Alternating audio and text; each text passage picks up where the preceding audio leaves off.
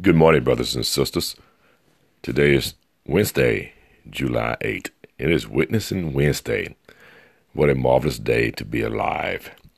Today, we look at a story that's been told many times by preachers, theologians, teachers, but I'll take a different angle this morning on this very familiar story as we look at um, rules of social distancing that we're dealing with now, those with coronavirus and uh, those of us trying to avoid the coronavirus uh, by not letting people get near us, or breathe on us, sneeze on us, cough on us, that will cause us to become sick. Well, we have a lady in the Bible, a woman, as the Bible calls her, who had been dealing with an issue of blood for 12 years. Mark 5, beginning at verse 25, lays it out beautifully. And she'd been with this issue for 12 years. And with Jewish law, this woman was forbidden to enter into the religious uh, worship services. She couldn't be in crowds.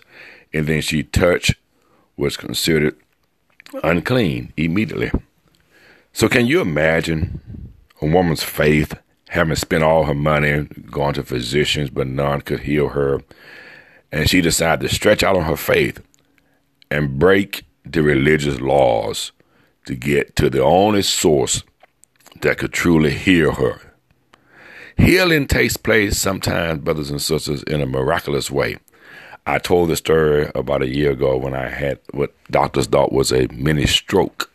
Uh, however, after going back uh, the second time for another opinion, um, my headache stopped and the, the healing was manifested through the power of the Holy Spirit. I truly believe that.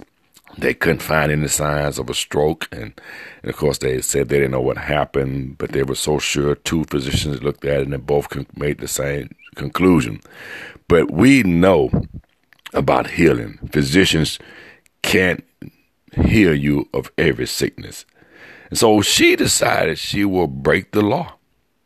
She heard of Jesus. She came in the press right behind him, and she touched his garment because she heard of Jesus. When you hear of Jesus, the master healer is in town, and you in need of a healing, and, and you're forbidden because of some law, what will you do?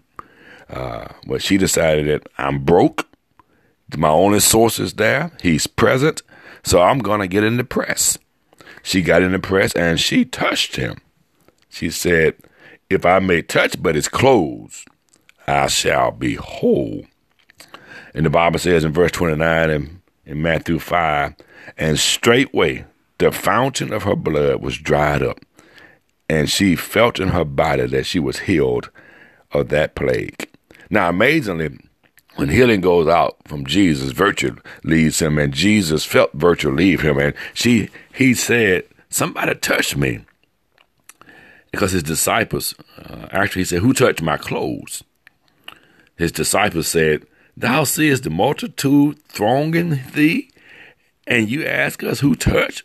You say, Who touched me? And he looked round about to see her that had done this thing. But the woman, fearing and trembling, because she knew she had broken the law, she knew she had broken the law, brothers and sisters.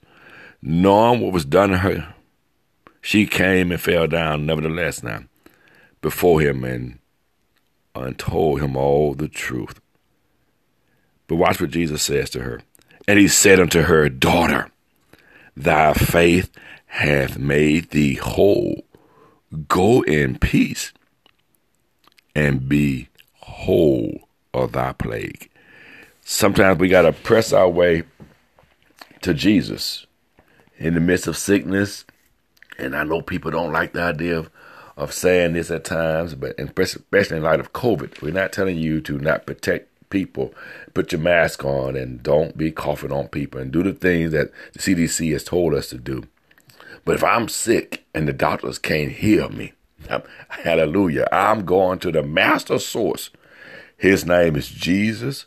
He's the master healer, and I know he's done it he did it for her, and he's done it in my body before, and he'll do it for you. So don't walk around with physical sickness when doctors have failed you. But listen to your physicians, but also go to them, the great physician, and watch his manifestation of healing come through in your behalf. Your faith will make you whole. God bless you. My brothers and sisters, have a blessed Wednesday.